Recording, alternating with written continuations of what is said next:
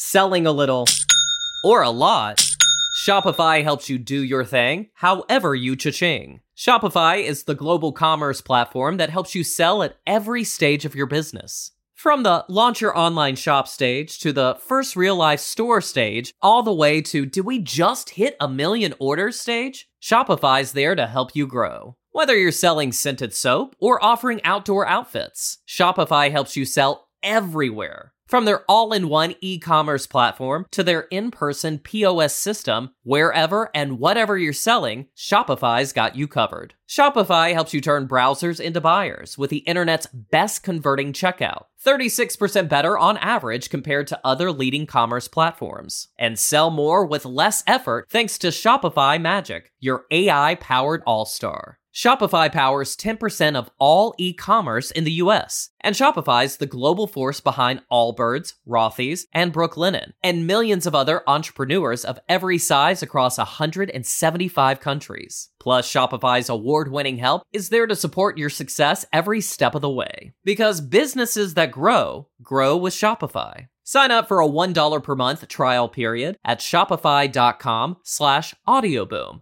all lowercase. Go to shopify.com slash audioboom now to grow your business no matter what stage you're in. Shopify.com slash audioboom.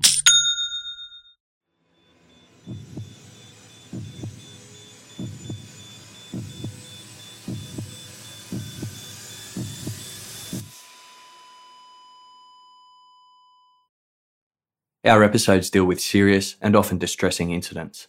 If you feel at any time you need support, please contact your local crisis centre.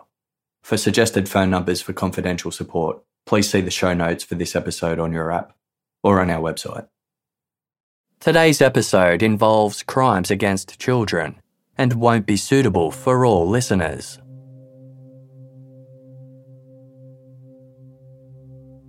Friday, April 13, 1973, was an exhausting day for the Kennedy family. 24 year old Faye and her two young daughters, 5 year old Stephanie and 17 month old Deidre, had just returned home to the small Queensland city of Ipswich after a six week trip visiting relatives further up north. It had required a 17 hour bus ride home, and none of them had gotten much sleep. Faye's husband, Barry, was recovering from knee surgery, and the effort of hobbling around on crutches left him drained of energy. They took it slow that day. Stephanie and Deidre were often excitable around bedtime, but as night approached, they got ready for bed without protest. Faye prepared Deidre's favourite meal, tomato soup with a side of asparagus spears. After giving the girls a bath, Faye put Deidre into a fresh nappy with a waterproof cover on top known as a pilcher. She then dressed her in a singlet and a new pair of pink pajamas adorned with bunny motifs. Deidre was excited about her new pajamas and showed them off proudly to her father. The Kennedys lived in a two bedroom, single story unit. Stephanie and Deidre shared a small bedroom at the end of the hallway adjacent to their parents. The two girls were incredibly close. Stephanie doted on her baby sister, whom she affectionately called a DD. At 7:30 p.m., Faye placed a sleepy Deidre in her cot near the bedroom door. An hour later, she tucked Stephanie into her bed below the open window. Faye and Barry spent some time together before retiring to bed at around 10 o'clock. Faye checked in on her daughters one last time. Both girls were sleeping soundly. Faye pulled the aluminium sliding window and curtain shut before tenderly tucking the girls in and leaving the room. She fell asleep easily, worn out from the long day. The following morning, Faye was awoken suddenly by Stephanie shaking her shoulder. The five year old looked concerned. Wake up, she said. Dee Dee's not in her bed.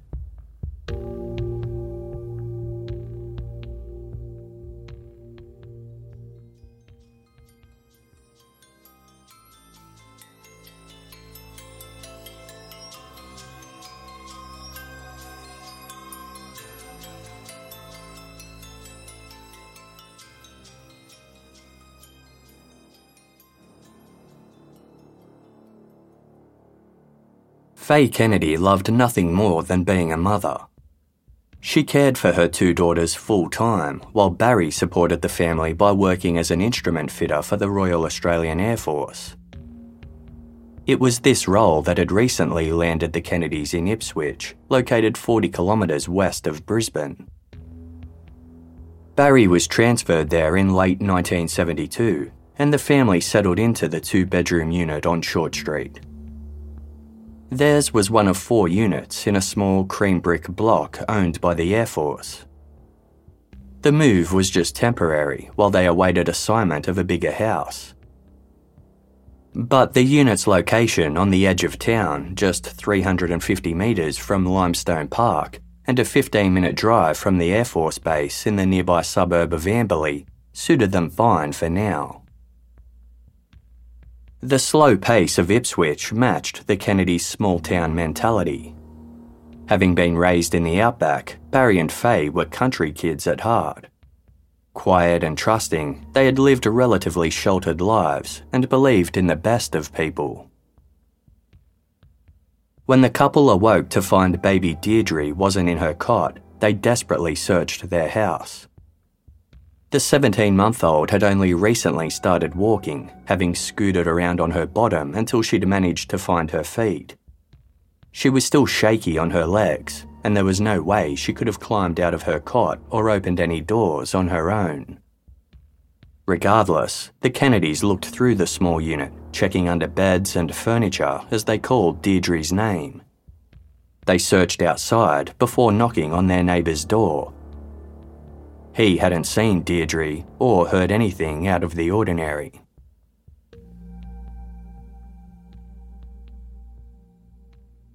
The green open spaces offered by Limestone Park made it a popular recreation spot for residents of Ipswich. Located just a few minutes' drive from the town centre, the sprawling park was framed by a blend of residential streets and main thoroughfares. Adults and children alike frequented the area to exercise, play sports, and walk their pets among the mostly flat land dotted with a scattering of native trees. Horse trainer Westy Mills was one such resident. The sun had barely risen on the morning of Saturday, April 14, 1973, as Westy trotted one of his horses across the dewy oval. There were few other people around, save for a jogger and a duo with a dog. As Westy passed a public toilet block on the western edge of the park, he noticed something hanging off the edge of the flat tin roof. He pulled his horse to a stop so he could get a closer look. At first, Westy thought it was a rag doll. He then realised what exactly he was looking at. Westy cried out in shock. Help, there's a baby here. Westy Mills desperately climbed onto the toilet block roof and retrieved the baby's body. It was a young girl who had died a violent death. She was wearing a pink pajama top, but her pajama bottoms and nappy had been removed and tossed aside. In their place was women's underwear, a pair of blue panties, elastic step ins with suspenders, and a silk half slip skirt. The local police were summoned, along with detectives from Brisbane. The sight made even the most seasoned investigators recoil. The baby's face and neck were covered in bruises, and there was bruising to her lower thigh. There was a small abrasion near one of her eyes and on her upper lip. She had been sexually assaulted and strangled. Around this time, a neighbour of the Kennedy family ran to the police station as neither of them had a phone. As soon as the officer on duty heard that a baby was missing from Short Street, he had no doubt. The baby in Limestone Park was Deidre Kennedy. Ipswich's chief of police remarked this, by its circumstances, is the most brutal murder I have ever seen. Barry Kennedy was summoned to identify his daughter. he couldn't bring himself to tell Faye exactly what had happened, just that Deidre had been killed. The devoted parents were beside themselves. They tried to hold it together for Stephanie's sake, but they were consumed by guilt as they blamed themselves for what had happened. Although Faye had checked the unit and closed the girl's window before she went to bed the night before, she hadn't locked the door. This wasn't unusual. Ipswich was considered a safe city, and it was customary for residents to leave their doors unlocked. It wasn't in Faye or Barry's upbringing to be overly vigilant about securing their home. Police visited Short Street to look for evidence. Although Faye was certain she'd clicked the sliding window closed, it was now slightly ajar. Police dusted the property for unknown fingerprints. They'd already uncovered some on the door of the toilet block at Limestone Park. No foreign prints were detected on the Kennedy's window, but there was one on the front door. It couldn't be determined whether the killer had access to the house via the door or the window. If they'd used the door, they would have had to skulk quietly down the short hallway at the risk of waking the parents. Had they used the window, they would have had to climb over Stephanie's bed. But the five year old hadn't stirred at any point, nor did she recall hearing or seeing anyone enter the room. Deidre was painfully shy, and her parents had no doubt that she would have cried if woken by a stranger. But no one in the Kennedy household had heard Deidre crying. Although they couldn't rule out the possibility entirely, investigators didn't think that Deidre had been strangled at the same time she was abducted. Either the killer had managed to scoop Deidre up without waking her, or the rest of the family had been so exhausted from their long day that they'd slept through her tears.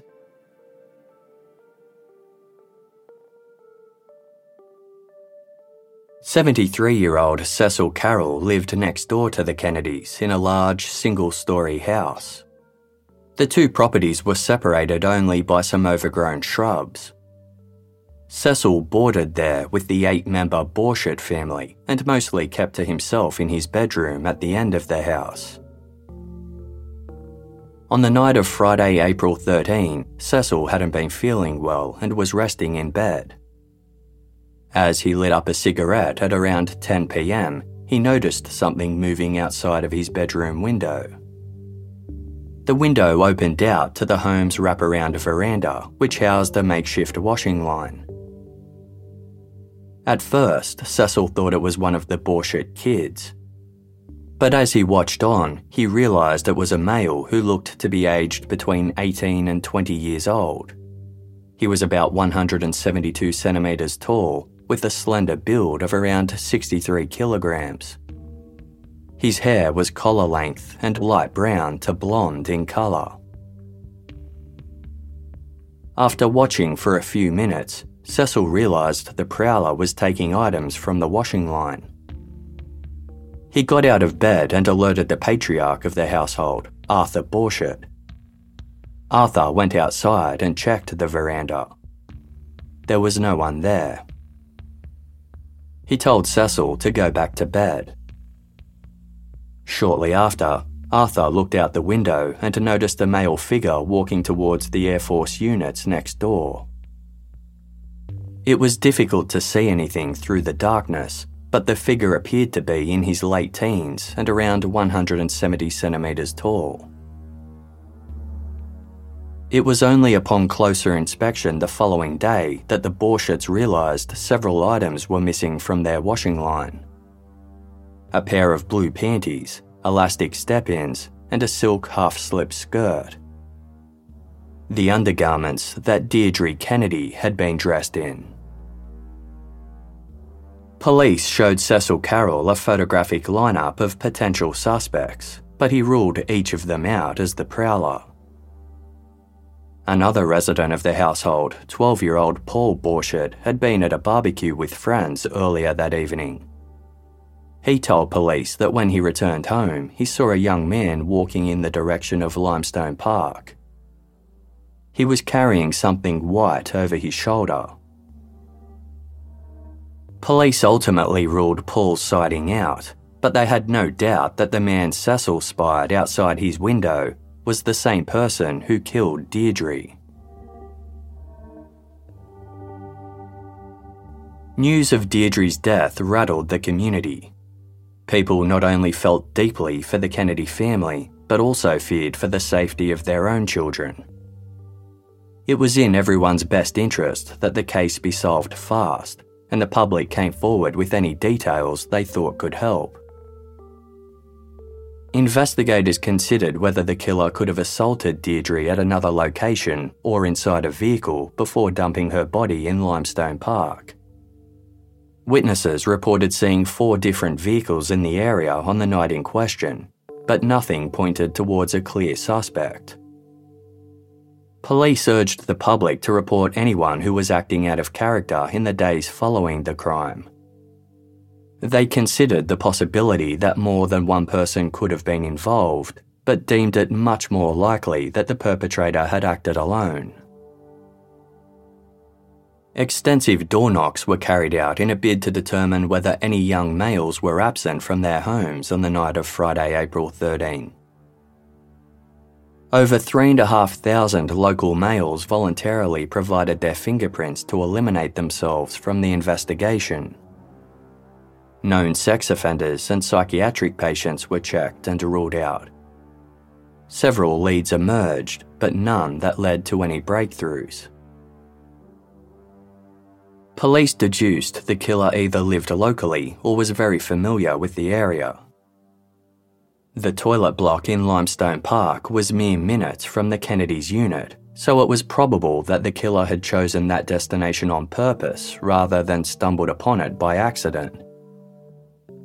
Given that the Kennedys were relatively new to the area, mostly kept to themselves, and had no known enemies, it seemed unlikely that this was a targeted attack. It was more likely the work of an opportunistic predator.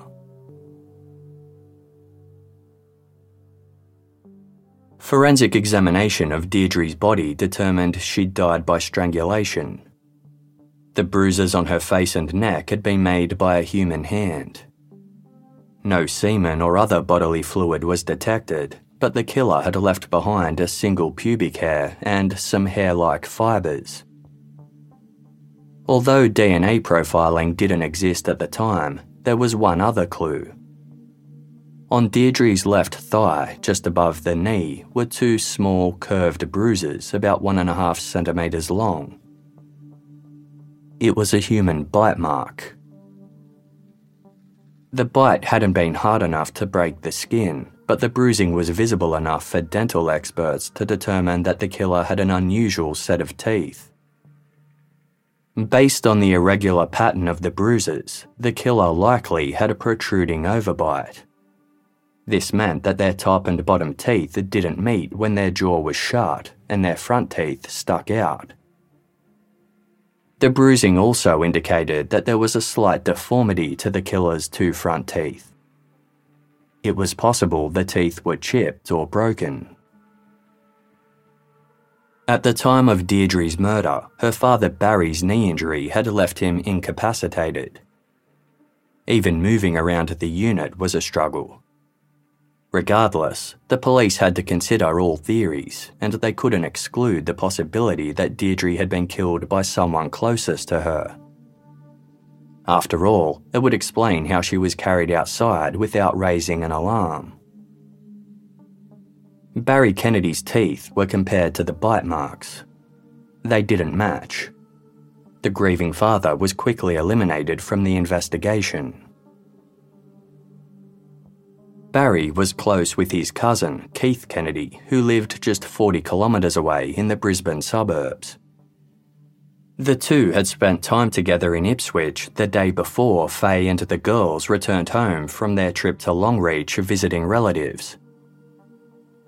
According to the book Justice in Jeopardy by Debbie Marshall, while Barry didn't think his cousin was capable of hurting Deidre, the police thought otherwise. Three years earlier, Keith had been accused of biting a three year old girl on the vagina. He was tried for the indecent assault of a child and found not guilty for reasons of insanity. The incident brought great shame to Keith's family, and it was never talked about. For investigators, Keith Kennedy seemed like a promising suspect. He knew the family and the Ipswich area and had a past history of offending. Furthermore, Keith was blonde and roughly 177 centimetres tall, not too far off from the young man seen prowling around the Kennedy's unit on the night Deidre was taken. His dentition was also unique in that there was a significant gap between his two front teeth, and they slightly protruded. Police questioned Keith Kennedy, who claimed he'd been at home with his brother and sister on the night Deidre was abducted. Keith's fingerprints and dental records were compared against those found at the crime scene. There was no match. Months continued to pass and the investigation languished. By January 1974, 10 months had gone by with no major breakthroughs. A coronial inquest was held, but nothing significant was uncovered.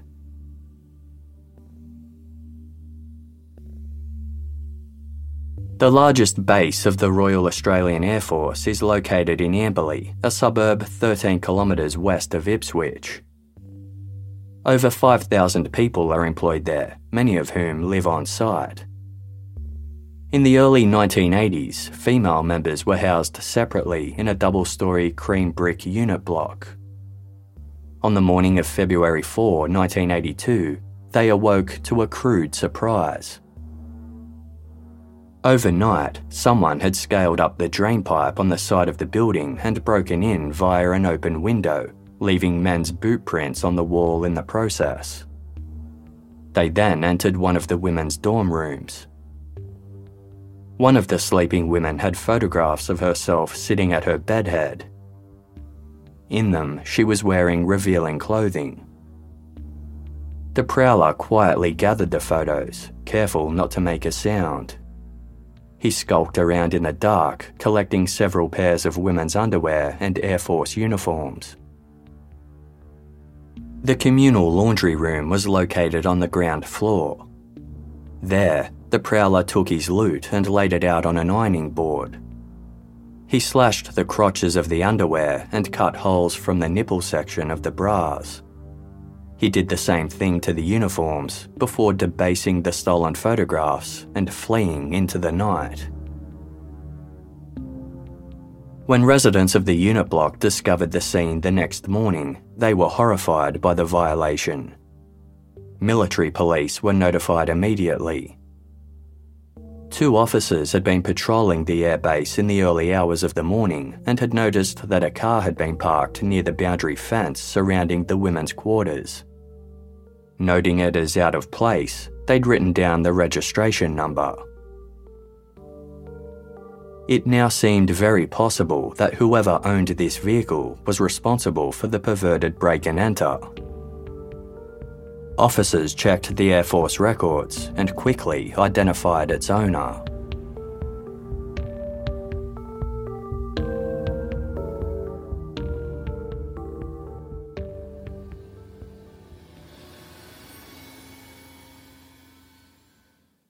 Casefile will be back shortly. Thank you for supporting us by listening to this episode's sponsors. Selling a little or a lot.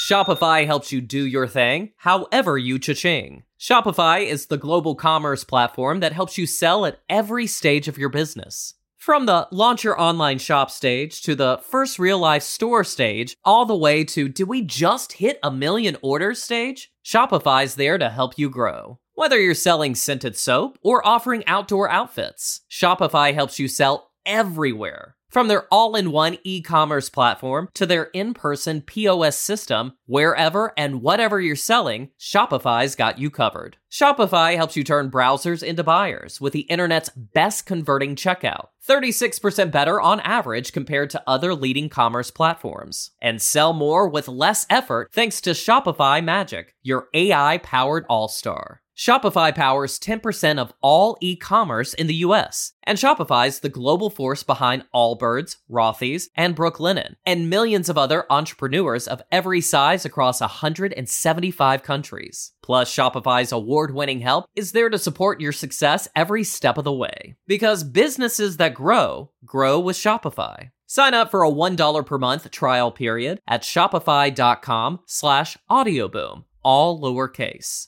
Go to shopify.com slash audioboom now to grow your business no matter what stage you're in. Shopify.com slash audioboom.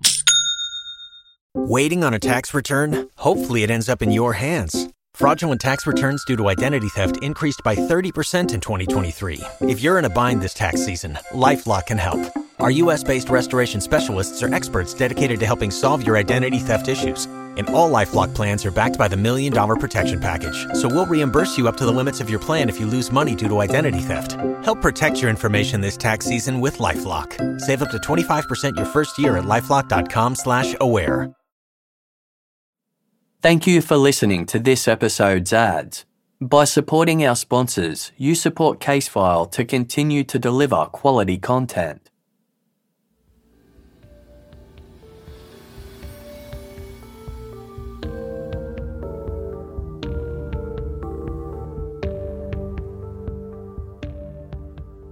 26 year old Raymond Carroll was an electrical fitter who lived on the Amberley base with his wife and two young daughters.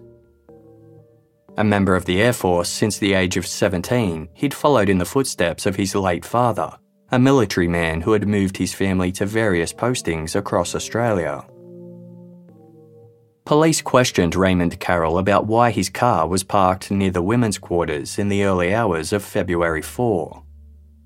Carroll said they were mistaken. There had been a function at the golf club earlier that evening. He'd attended the event but was home before midnight. Carroll's wife backed this up, saying her husband was home by 11:30 and didn't leave the house again. The prowler had left fingerprints on the photographs found in the women's laundry room. Police obtained Carroll's prints and compared the two. It was an indisputable match. Raymond Carroll claimed he had no idea how his prints ended up on the photos and maintained he had nothing to do with the break and enter. With no prior criminal record, it did seem an odd crime for a seemingly respectable married military man. But for interviewing officer Corporal John Rowley, his encounter with Raymond Carroll had raised a more serious question. Carroll had told Rowley that before joining the Air Force in 1973, he'd lived with his mother in Ipswich. Their home was on Quarry Lane, just around the corner from Limestone Park. This location, coupled with Carroll's apparent fetish for women's underwear, had Rowley thinking about the unsolved murder of baby Deidre Kennedy. Although nine years had passed since Deidre's death, it was a case Rowley could never forget. As he spoke with Raymond Carroll, another detail was too obvious to ignore. Carroll had a protruding overbite and distinctly crooked front teeth.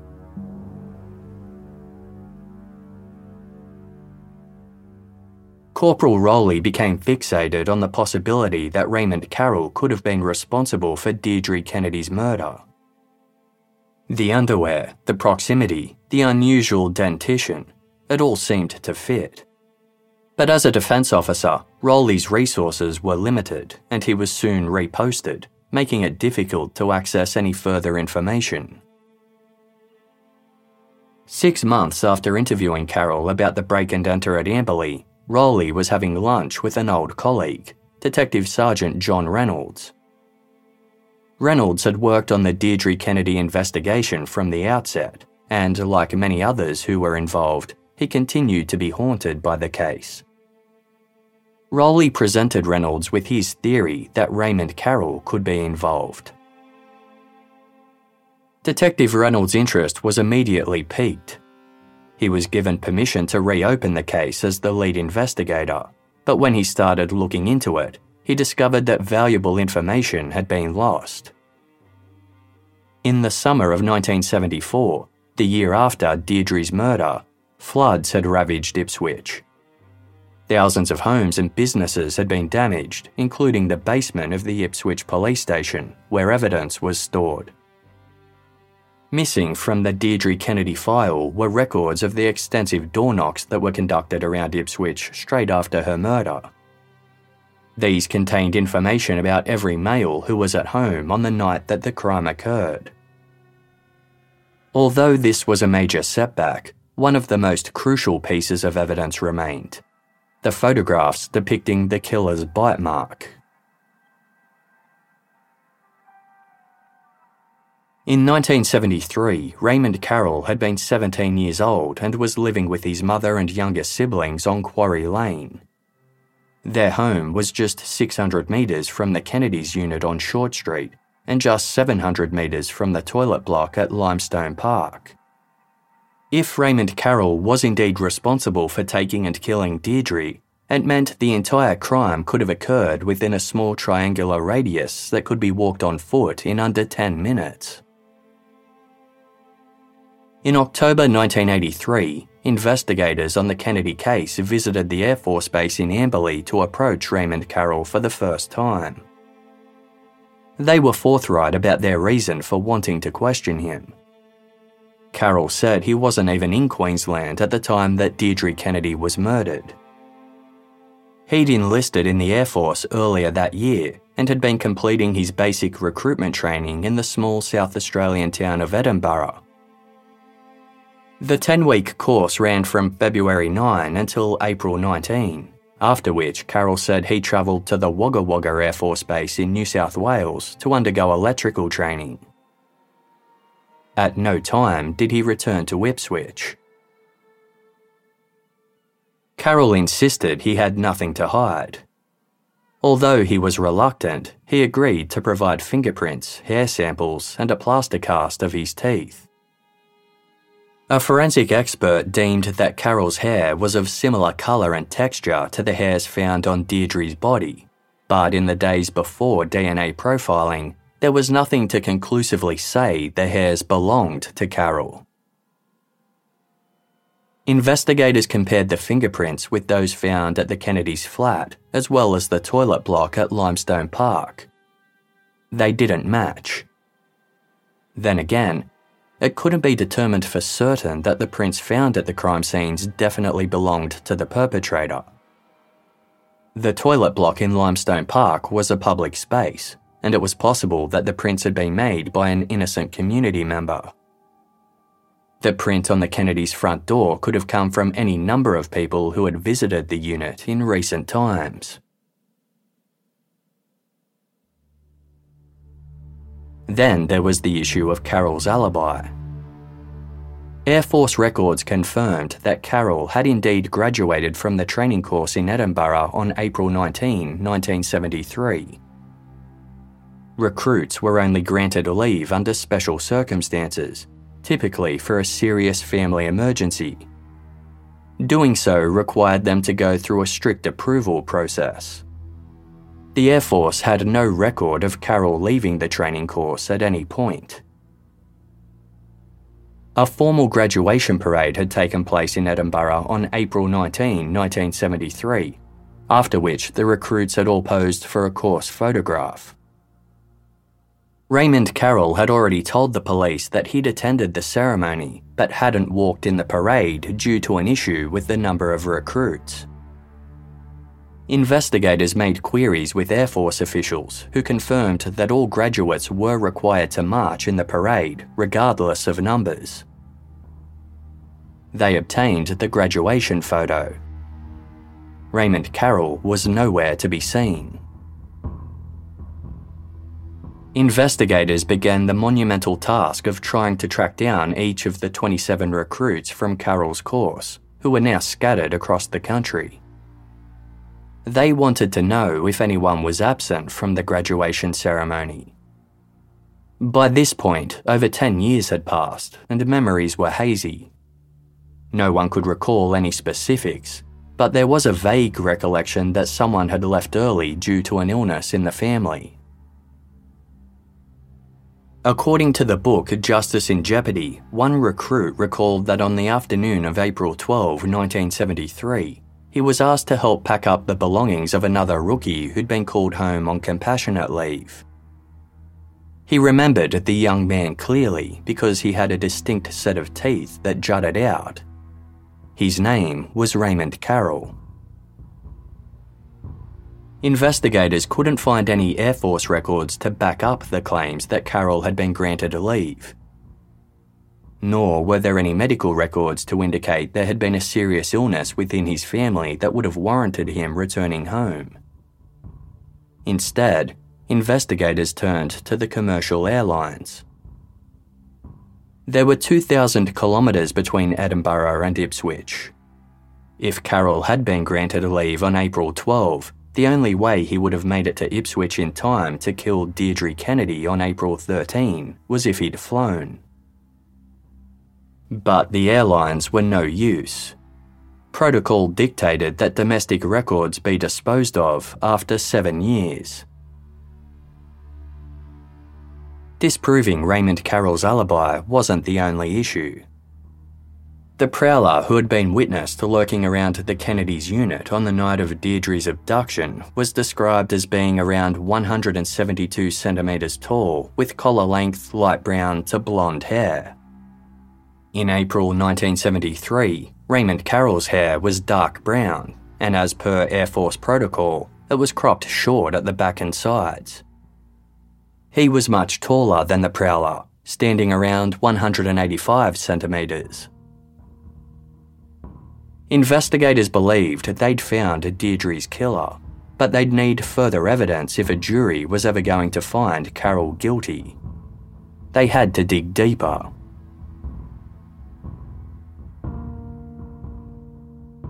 Joy Myers had been a young and naive woman when she met Raymond Carroll in Wagga Wagga in 1973.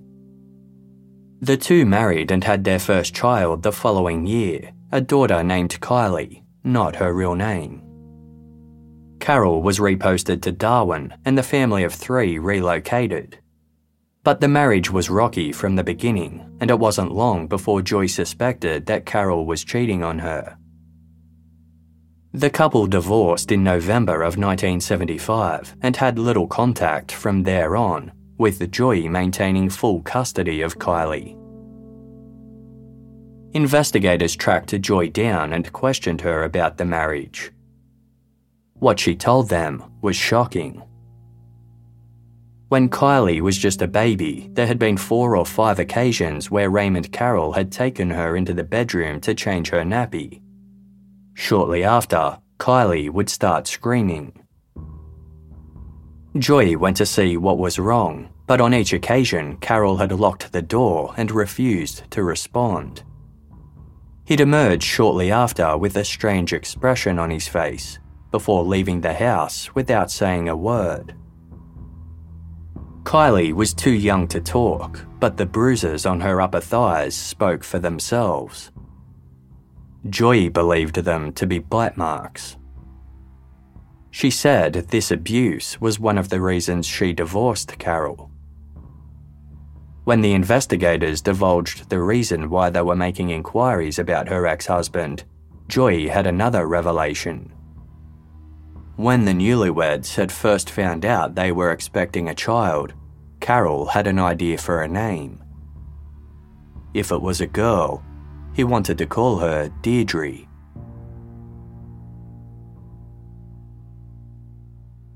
Raymond Carroll remarried in 1977, and he and his new wife went on to have twin daughters. By the time Carroll became the focus of the Deidre Kennedy murder investigation, he and his wife had also welcomed a baby boy. Police knew some of the evidence against Carroll was flimsy, but the plaster cast of Raymond Carroll's teeth was examined by a forensic dental expert. He compared the dental impressions with photos of the bruises on Deidre Kennedy's thigh. The positioning of the bruises lined up with Raymond Carroll's unique overbite and was a fitting size for a 17 year old male. But the shape of the bruises indicated the killer's front two teeth were slightly deformed. The plaster cast of Carroll's teeth showed no such deformity. Investigators obtained a copy of Carroll's dental records from the Air Force, which were taken during his recruitment in early 1973. Comparing the records to the plaster cast, it appeared his upper teeth had since undergone some dental work. The 1973 records showed that at the time of Deidre Kennedy's murder, Raymond Carroll's front teeth were chipped and broken, deformities that matched the bruises on Deidre's body. For the dental expert, there was no question. The bite marks on the baby had been made by Raymond Carroll. But if Deidre Kennedy had been killed on April 13, at a time Carroll was supposed to be interstate, how did his teeth marks end up on her body? Was it possible that the Air Force records were wrong? On February 27, 1984, two years after the break in at the Amberley Women's Quarters, and almost 11 years after Deidre was killed, investigators decided it was time to make their move. They went to the Amberley base and placed Raymond Carroll under arrest for murdering the 17 month old. Carroll continued to deny any involvement in the crime. He maintained he was in South Australia at the time and stuck by his story that he didn't participate in the graduation march, but was present for the duration. When shown the graduation photo of his fellow recruits, Carroll first pointed to a young man who looked nothing like him and said it was possible that was him. He then conceded that he wasn't in the shot, but explained that he was standing to the side, just outside of the frame. He denied ever being granted special leave or having any reason to leave the training course early to return to Ipswich. He also denied his ex wife's allegations that he'd abused their first daughter or that he had a proclivity for stealing women's underwear. The interrogation continued for several hours, but at no point did Raymond Carroll crack. Regardless, he was officially charged with the murder of Deidre Kennedy. He was taken to Brisbane's Boggo Road jail, but granted bail the following day. News of the arrest rattled Faye and Barry Kennedy. The grieving parents had done their best to move on. Faye had since given birth to a son named Derek, and the family had relocated to New South Wales.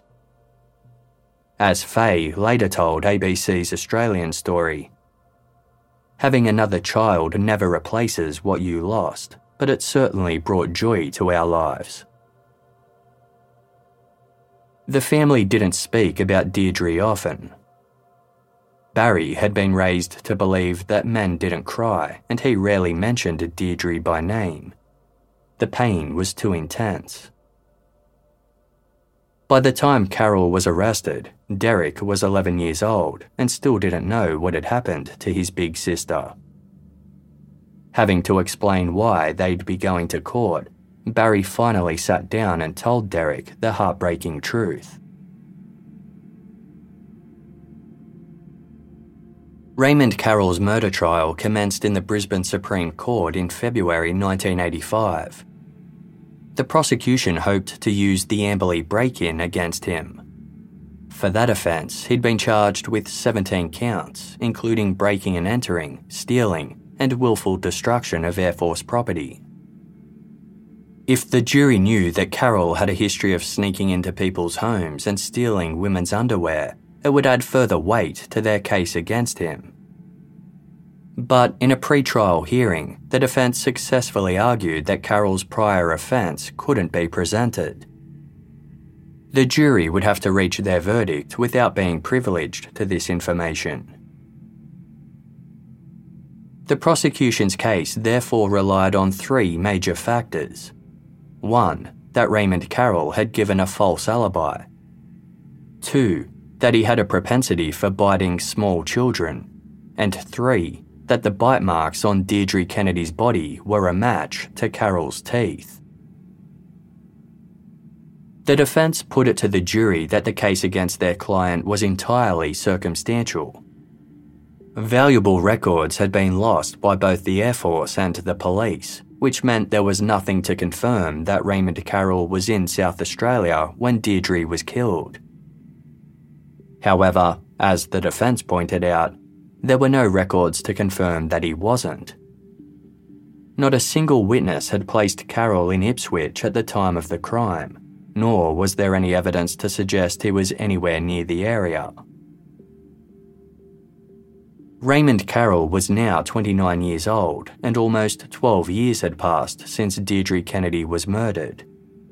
This meant that memories were hazy and witnesses were susceptible to influence. Several former Air Force recruits and one instructor testified to remembering that Raymond Carroll had been sent home prior to the graduation parade due to an illness in his family. However, another recruit testified that on the day of the graduation, he had a conversation with Carroll in the canteen and introduced him to his family. On the stand, the doctor who had been the Carroll family's general practitioner in 1973 could provide no evidence that there had been a serious illness in the family that would have warranted Carroll being granted compassionate leave. As for the allegation that Carroll had bitten his infant daughter on the thighs, the defence questioned why his ex wife Joy Myers had never reported this to anyone. She didn't even mention it during their divorce proceedings. On the stand, Joy admitted she'd kept this information to herself, but she adamantly stood by her allegations. The prosecution advised the jury not to put any weight on the fact that Joy didn't report these incidents.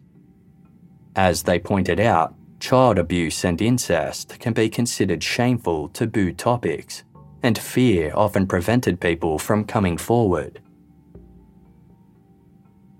The prosecution's case was based on the assumption that whoever stole the underwear from next door to the Kennedys' unit was the same person who killed Deidre.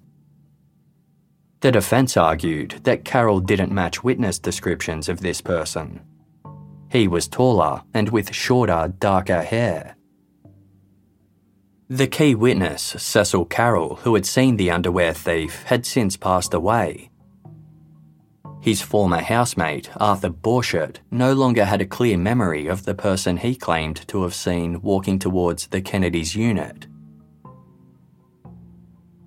In terms of physical evidence, it all came down to the bite marks. Three dental experts, known as forensic odontologists, had extensively compared the bruises on Deidre Kennedy's body with plaster casts of Raymond Carroll's unique teeth.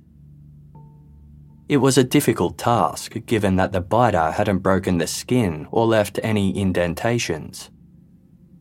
Furthermore, the bruise marks had been made on a curved three dimensional surface, whereas the photos the odontologists had were only two dimensional as one of the experts explained. The shapes of bruise marks can alter if the body is placed in a different position from that in which it was when the marks were made.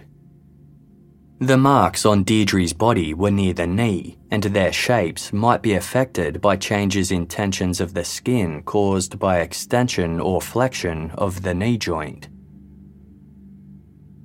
While their methods differed and they didn't entirely agree on which tooth had made which bruise, all three experts arrived at the same conclusion. The bite marks had been made by Raymond Carroll. However, the defence pointed out that when one of the experts first examined Deidre's bruises in 1973, they had stated that it would, quote, be impossible to establish with any degree of certainty as to who would be responsible for the bite mark to the dead child. The experts had also made their findings using a plaster cast of Carroll's teeth that had been altered to reflect the state of his dentition in 1973. They didn't have an exact replica of his teeth from the time period. Raymond Carroll took the stand in his own defense. Asked under oath if he killed Deidre Kennedy or had anything to do with her death, Carroll responded clearly, I did not. He denied leaving Edinburgh early or ever biting his youngest daughter, calling the allegations a bunch of lies. His current wife, with whom he had three kids, also testified that Carroll was an excellent father who rarely disciplined their children. The trial lasted for 19 days. Summing up, the prosecution concluded that Raymond Carroll had a perverted interest in young children, combined with a fetish for stealing women's underwear. It didn't matter that there was no evidence placing Carroll in Ipswich at the time that Deidre Kennedy was murdered, because bite marks on her body identified him as the killer. The defence concluded that there were simply too many variables to identify who had caused the bite marks, and that the evidence, therefore, wasn't reliable. In the absence of concrete evidence placing Carroll in Ipswich at the time of Deidre's murder, the judge reminded the jury that to find Carroll guilty, they must believe beyond a reasonable doubt that he was the one who caused the bite marks. The jury deliberated for four hours before they returned to the packed courtroom to give their verdict. Guilty. Carroll was asked if he had anything to say. He responded, I am not guilty. The sentence was handed down immediately life imprisonment with hard labour. Carroll and his legal team appealed the conviction immediately. They argued that the evidence presented at trial wasn't enough to sustain a guilty verdict. The prosecution had failed to prove that Carroll was in Ipswich when the crime was committed and the forensic odontologists hadn't proven beyond reasonable doubt that the bite marks on Deidre's body were his. Carroll also argued that the unsubstantiated evidence from his ex wife alleging that he bit their baby daughter on the leg was damaging and therefore shouldn't have been admissible. The Court of Criminal Appeal agreed. After spending just nine months in prison, Raymond Carroll's conviction was quashed and he was allowed to walk free. News of the acquittal shocked the public, a majority of whom were convinced of Carroll's guilt. Some wanted revenge to get a baby killer off their streets. Carroll and his family immediately relocated interstate. The prosecution argued for a retrial, but their request was denied the Kennedys were crushed. As though the pain of their loss and enduring the trial wasn't enough, they now had to accept that the matter was once again unresolved. Later that year, a woman contacted the police. She had worked at the Royal Air Force Base in Darwin at the time that Raymond Carroll and his family had been stationed there. The woman recalled that in 1975 there had been several occasions where she'd noticed bruises on Carroll's one year old daughter, Kylie. Joy told her they were bite marks caused by her husband. The woman allegedly asked Carroll how he could do such a thing. He simply shrugged in Australia in the 1980s, double jeopardy laws prevented a person from being tried for the same offence twice. Such laws existed to protect an accused person against the abuse of state power and allowed them to get on with their lives without further prosecution. It also served to encourage prosecutors to prepare their cases properly the first time round, knowing it would be their only shot. This meant that because Raymond Carroll had already been acquitted of Deidre Kennedy's murder, he couldn't be charged again, even if any new evidence emerged in the future. Regardless of the jury's verdict, in the eyes of the law, Raymond Carroll was an innocent man.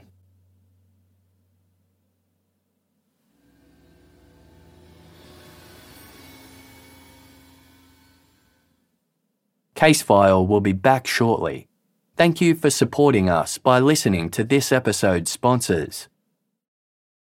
Selling a little or a lot, Shopify helps you do your thing however you cha-ching. Shopify is the global commerce platform that helps you sell at every stage of your business. From the launch your online shop stage to the first real life store stage, all the way to did we just hit a million orders stage? Shopify's there to help you grow. Whether you're selling scented soap or offering outdoor outfits, Shopify helps you sell everywhere. From their all in one e commerce platform to their in person POS system, wherever and whatever you're selling, Shopify's got you covered. Shopify helps you turn browsers into buyers with the internet's best converting checkout, 36% better on average compared to other leading commerce platforms. And sell more with less effort thanks to Shopify Magic, your AI powered all star. Shopify powers 10% of all e-commerce in the US, and Shopify's the global force behind Allbirds, Rothy's, and Brooklinen, and millions of other entrepreneurs of every size across 175 countries. Plus, Shopify's award-winning help is there to support your success every step of the way. Because businesses that grow, grow with Shopify. Sign up for a $1 per month trial period at shopify.com slash audioboom, all lowercase.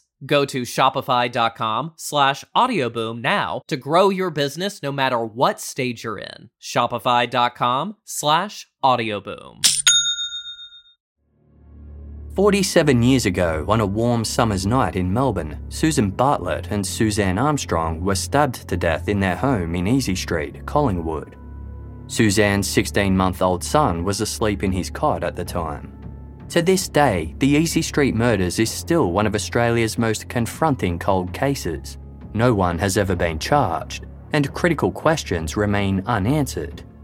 Journalist Helen Thomas has been investigating Susan and Suzanne's deaths for more than a decade, initially for the Australian Broadcasting Corporation's background briefing program, and then for her book, Murder on Easy Street. Now Helen has delved into the case again for a brand new original podcast made for Casefile Presents. Search Casefile Presents The Easy Street Murders wherever you get your podcasts, or binge the entire series for free on the iHeartRadio app. Thank you for listening to this episode's ads. By supporting our sponsors, you support Casefile to continue to deliver quality content.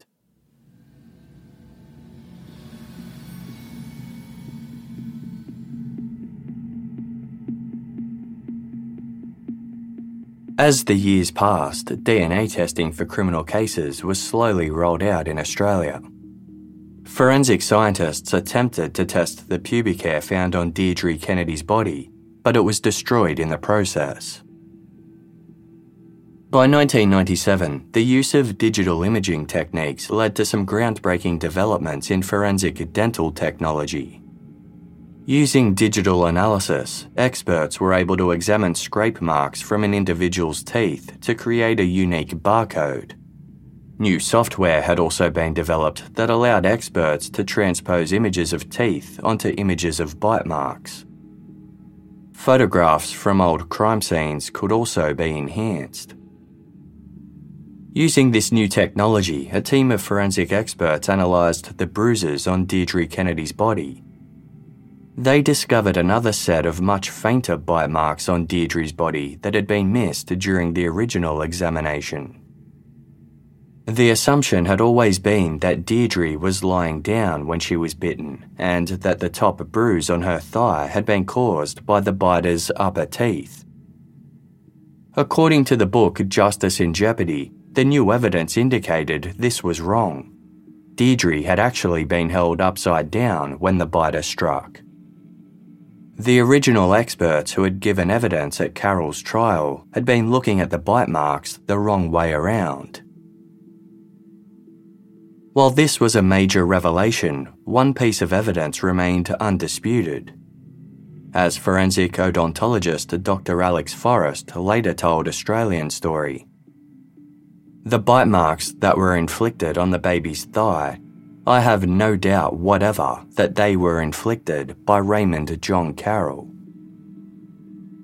An article spruiking the forensic advances led to renewed interest in the Deidre Kennedy case and prompted an influx of tip offs, one of which came from an unexpected source.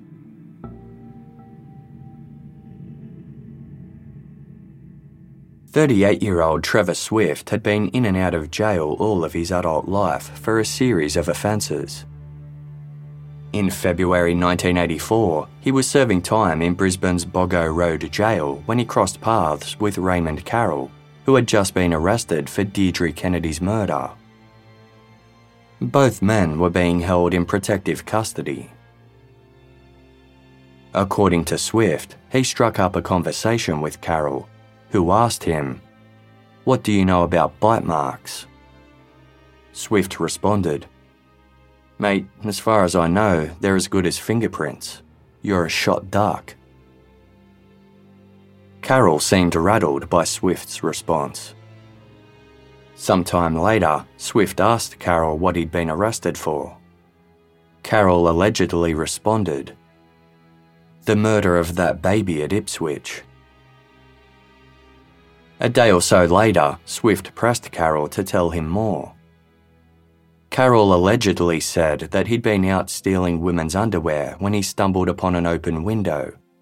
He looked in and saw there was a baby inside. Things got out of hand. He abducted the baby, abused her, and then strangled her with a pair of pantyhose before leaving her body on a toilet block. Swift was relocated to another sector of the prison shortly after this encounter and then eventually transferred to another facility altogether. He told one prison guard about what Carroll had said, but never mentioned it to anyone else. He just assumed that Carroll had been convicted of the crime and never gave it much more thought. With the case now back in the news, Trevor Swift contacted police and provided an official statement about the alleged confession. There was just one problem. The prison guard he claimed to have told about the encounter had since passed away, and there was no one to vouch for Swift's story. Swift was currently facing multiple criminal charges. Investigators knew that jailhouse confessions can be unreliable, and that there was every chance that Swift was providing this information in the hopes of securing a lighter sentence. At the same time, it was too compelling to ignore. Despite Raymond Carroll being protected by double jeopardy laws, this new evidence led prosecutors to consider all possible options. After heavy scrutinising, they identified a potential legal loophole. At Carroll's murder trial, he was asked under oath if he killed Deidre Kennedy. He responded, I did not. If the new evidence could prove that he'd knowingly lied under oath when he said he didn't kill Deidre, prosecutors could charge him with perjury instead. A perjury conviction only carried a maximum sentence of 14 years imprisonment, but it would at least provide some form of closure for the Kennedy family and get a potentially dangerous predator off the streets. By 1999, 44 year old Raymond Carroll had divorced his second wife and was living in Ipswich with his new partner. On Friday, February 12, police arrived at Carroll's home and placed him under arrest for perjury. He was charged at the station later that day but released on bail after being deemed a no flight risk. Carroll's legal team argued that the new charge constituted an abusive process, and they requested a permanent stay in the proceedings. The judge disagreed, saying the prosecution case was significantly different and stronger than the original murder charge. Carroll was ordered to stand trial for perjury. Investigators were now armed with new dental evidence and a jailhouse confession but doubts remained that this would be enough to secure a conviction. One of the lingering questions was if Raymond Carroll was indeed in Ipswich at the time of Deidre Kennedy's murder, what was he doing wandering around late at night? He was only 17 and there weren't any shops open in the area. Investigators wondered if he could have been out visiting a friend, or more likely, a love interest. Desley Hill had been a teenager when she and Raymond Carroll began a short romance in 1972. They maintained contact for a couple of years, even after Carroll married his first wife, but things eventually fizzled out between them and they lost touch. Desley moved interstate and rarely thought about her distant ex until March of 2000 when she opened her door to find a detective standing there. He wanted to speak to her about her relationship with Raymond Carroll. Desley was taken aback. She knew Carroll had been charged with Deidre Kennedy's murder back in the 80s, but it never occurred to her that she could be of any use to the investigation. The detective tried to jog her memory back to April 1973. Could she recall whether Carroll had visited her at any point during that time? Desley had been living with her parents in Woodridge at the time, a suburb 37 kilometres east of Ipswich. She recalled that out of nowhere one Saturday night, Raymond Carroll had stopped by their unit. They hadn't seen each other for a while, and Desley was shocked to see him. While they stood around chatting, a news bulletin came on about Deidre Kennedy's murder. Her body had only been found early that morning. Carroll became visibly agitated. He left in a hurry, saying he had to get home to his sick mother. The perjury trial commenced on October 27, 2000. It was essentially a replay of the original murder trial, with a majority of the same witnesses called and testimonies given. The new evidence submitted was the alleged jailhouse confession, the statement from Desley Hill that placed Carroll in Queensland the day after Deidre's murder, and the advanced dental forensics that matched Carroll's teeth with the bite marks on Deidre's body. The defence urged the jury not to place any weight on the jailhouse confession from Trevor Swift. He was an alcoholic with an extensive criminal history that included dishonesty, and they contended that the information he provided was nothing more than an attempt to secure a lighter sentence for his own crimes. Swift strongly denied this. He was well aware that informants put themselves in danger of being attacked by other inmates. He also pointed out that he'd been in constant trouble with the law his entire adult life. If he was going to make up a story to benefit himself, he would have done it much earlier. Why wait 16 years? Carroll's ex girlfriend, Desley Hill, took the stand to testify that Carroll had visited her parents' home the day after Deidre was killed.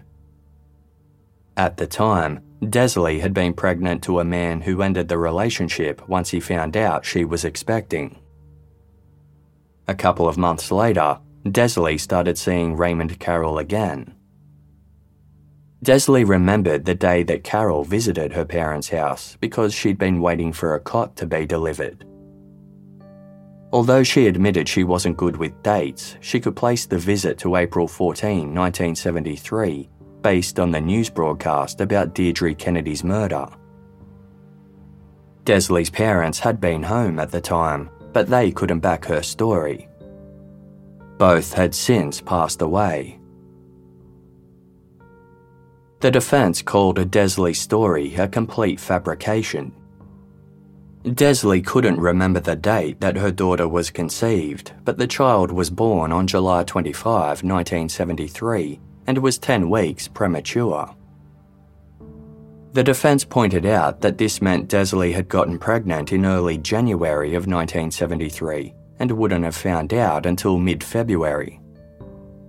By the time she claimed to have resumed her relationship with Raymond Carroll, he had already enrolled in the Air Force and been deployed interstate. Therefore, her memory of the timings was all wrong. The visit, they said, never happened.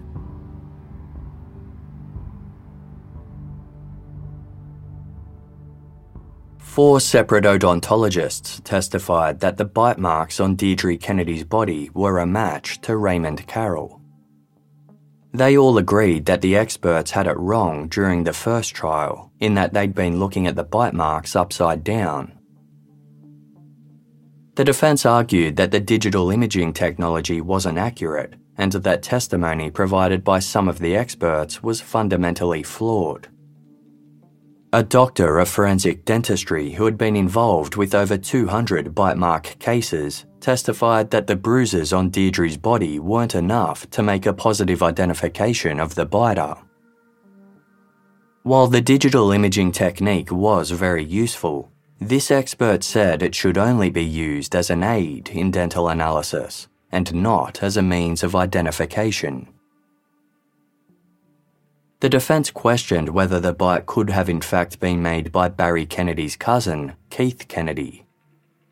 Keith also had a distinct set of teeth and more closely matched the physical description of the blonde man seen lurking around the Kennedys' unit on the night of the crime.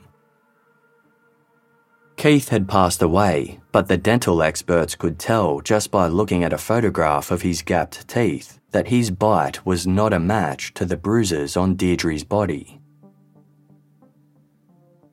Faye and Barry Kennedy had chosen not to sit through the first trial, but they were present for the perjury case.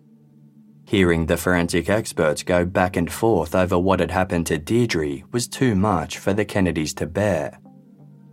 Faye later told Australian Story. All I could think was she was so little, and for someone to do something so atrocious to her and to discard her little body just to throw her on a toilet block like she was just trash. The perjury trial lasted for 18 days. Given the amount of time that had passed since Deidre's murder, the judge instructed the jury to be careful when considering the various witness testimonies. It was possible that individuals were misremembering things or had been influenced by media coverage or hearsay. He also highlighted the difference in expert opinion regarding the teeth marks in both the murder and perjury trial, and urged the jury not to put blind trust in the expert opinions. In summing up, the judge clarified, quote, the only real issue is whether Raymond Carroll told a lie when, in the murder trial, he said he did not kill Deidre Kennedy. If he did kill Deidre Kennedy, you may think it plain that that was something well known to him. If you conclude that it is not established beyond reasonable doubt that he did kill Deidre Kennedy, it follows that it has not been proved beyond reasonable doubt that the accused gave false testimony, and the verdict must be not guilty. The next day, the jury delivered their verdict guilty handing down the maximum sentence of 14 years imprisonment, the judge stated. It is necessary to bear in mind that the sentence being imposed is for perjury, not for murder. It is important not to let the horrific nature of the crime perpetrated on Deidre Kennedy and its profound impact on the lives of her family divert attention from that fact.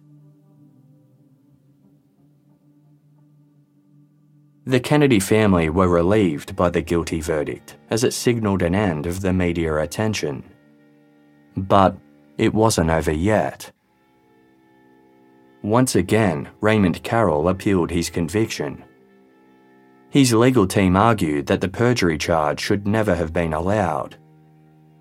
Given that the perjury trial was essentially a do over of the murder trial, they said it went against the principles of double jeopardy.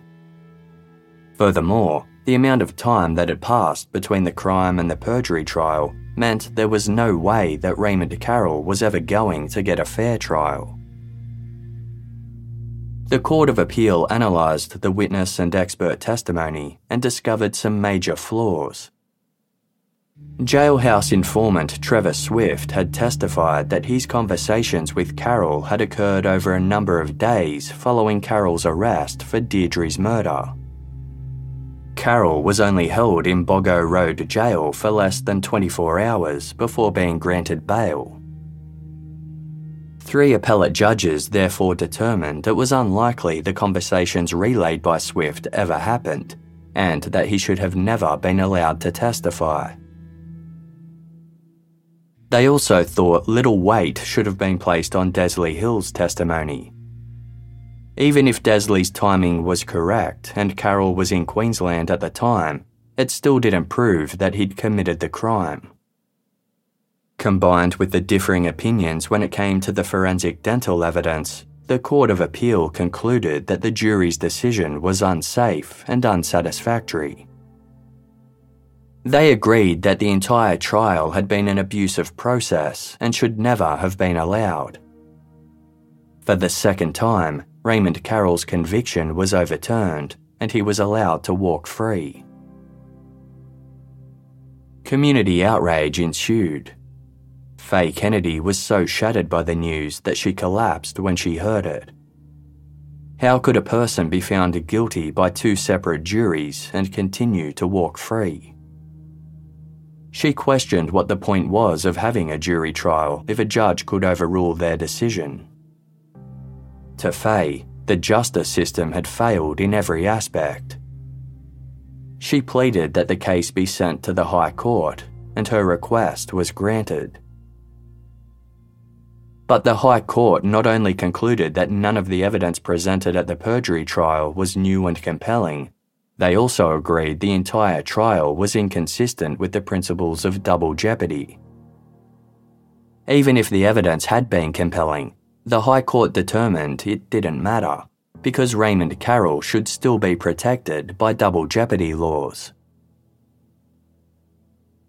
Justice Angelo Vasta, who had served as the judge in Raymond Carroll's murder trial, later told Australian Story. This is one of the rare cases where I think the law has been over technical, and in those circumstances, I think that justice has not been done. People know that Carroll is responsible for this death when 24 people have said, in a properly constituted court, that he is guilty. The tentacles of justice just can't reach him. Throughout all the years of legal action, Raymond Carroll never once spoke to the media. In 2006, he broke his silence after 33 years by appearing on current affairs program 60 Minutes.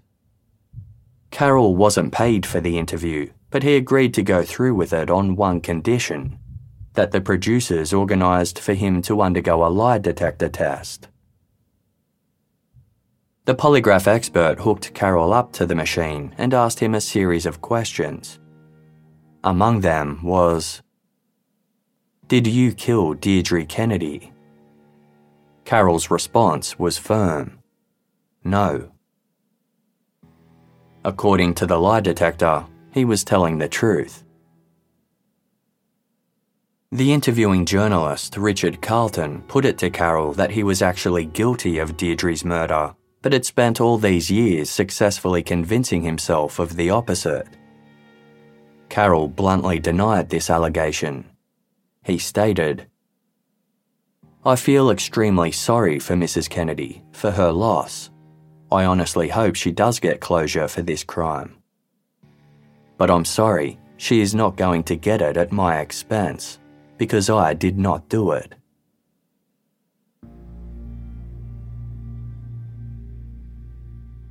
Faye and Barry's marriage didn't survive the trauma of their ordeal.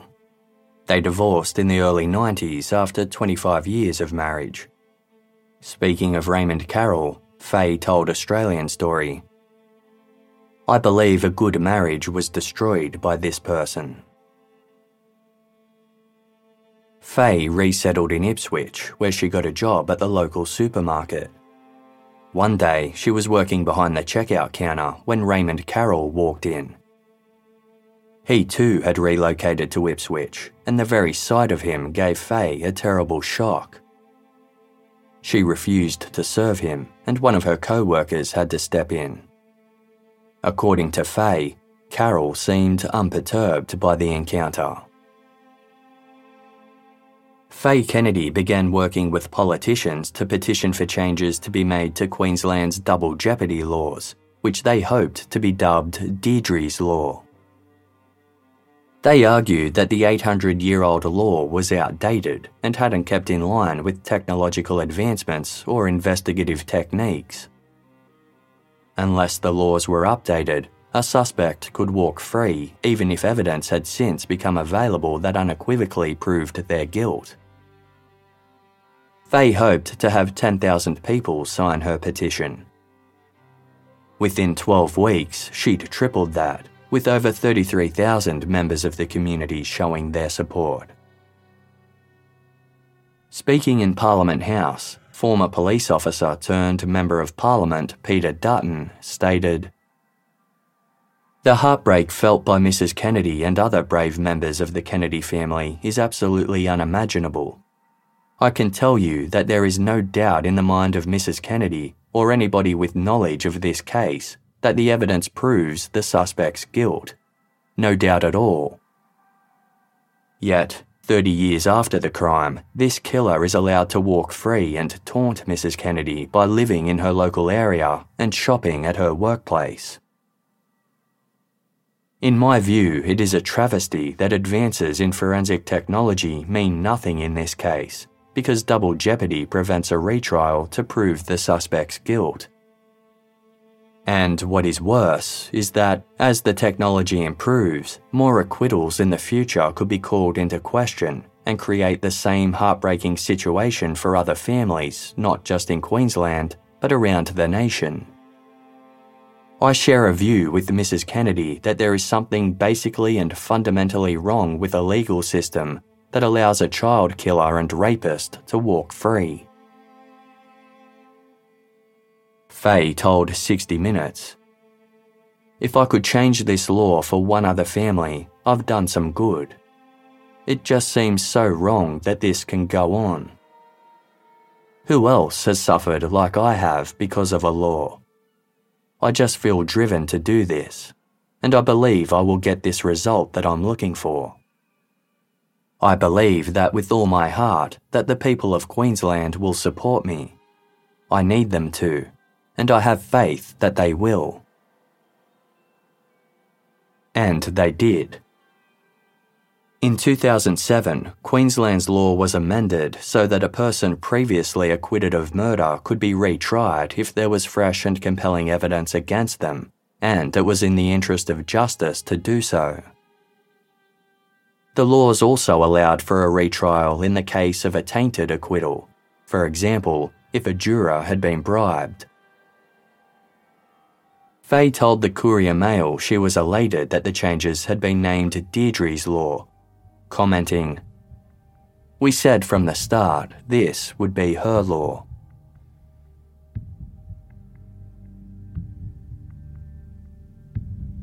Faye eventually moved to the rural town of Laidley, 46 kilometres west of Ipswich.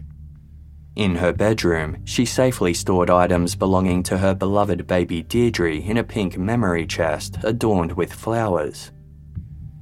Inside was Deidre's baby bracelet, a brooch, an Easter egg, a memorial plaque, and an urn containing Deidre's ashes.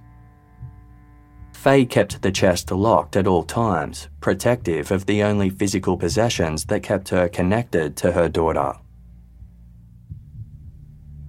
On the afternoon of Sunday, October 3, 2010, the now 61 year old Faye visited her son's home in a nearby town to watch the National Rugby League Grand Final.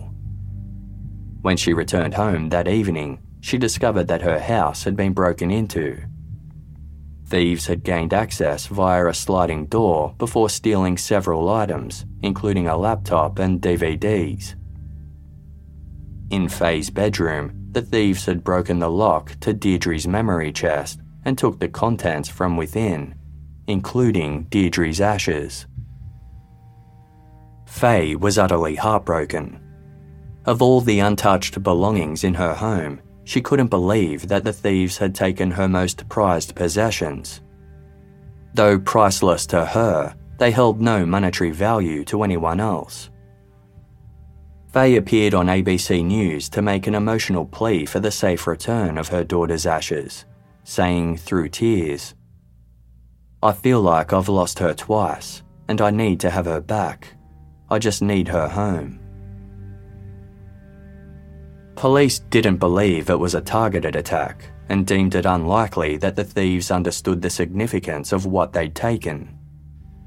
All too aware of the ongoing pain endured by the Kennedy family, police appealed for the thieves to return Deidre's belongings and wasted no time investigating the matter. They interviewed over 40 persons of interest and searched several homes, while members of the community rallied together to raise a $3,000 reward for anyone who had information about the crime. But eight months later, the crime remained unsolved. Faye told the Courier Mail Some days I'm really low, and other days I think I'm just not going to give up hope. On Saturday, April 13, 2013, relatives of the Kennedy family and members of the Ipswich community gathered in Limestone Park to mark the 40 year anniversary of Deidre's death. Despite the decades that had passed, the crime still served as a constant reminder that dangers lurked in the most unsuspecting of places. In a rotunda overlooking the Oval, a memorial plaque was unveiled in Deidre's honour. Faye Kennedy told the Courier Mail I hope it creates awareness and lets children know there are some nasties out there. The mayor of Ipswich said the crime changed Ipswich forever, commenting, As a city, we want Faye and her family to know we share her grief and pain. It's a strong reminder to look after our kids the plaque reads Dedicated in loving memory of Deidre Marie Kennedy. We cannot stop the hands of time, nor live again the past, but we shall love and think of you as long as time shall last. A life that touches others goes on forever.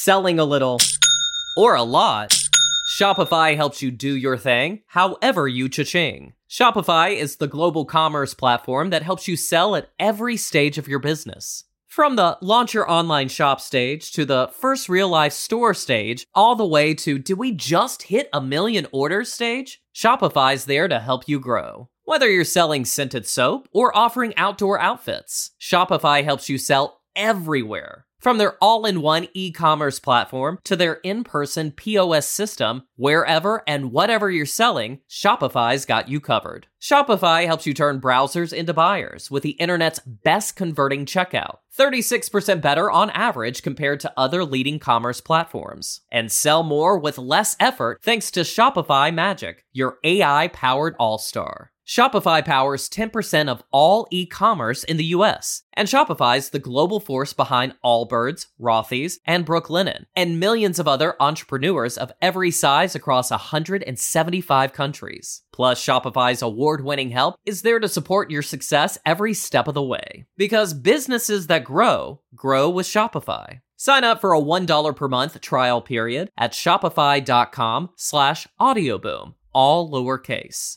Go to shopify.com slash audioboom now to grow your business no matter what stage you're in. Shopify.com slash audioboom. 47 years ago, on a warm summer's night in Melbourne, Susan Bartlett and Suzanne Armstrong were stabbed to death in their home in Easy Street, Collingwood. Suzanne's 16 month old son was asleep in his cot at the time. To this day, the Easy Street murders is still one of Australia's most confronting cold cases. No one has ever been charged, and critical questions remain unanswered.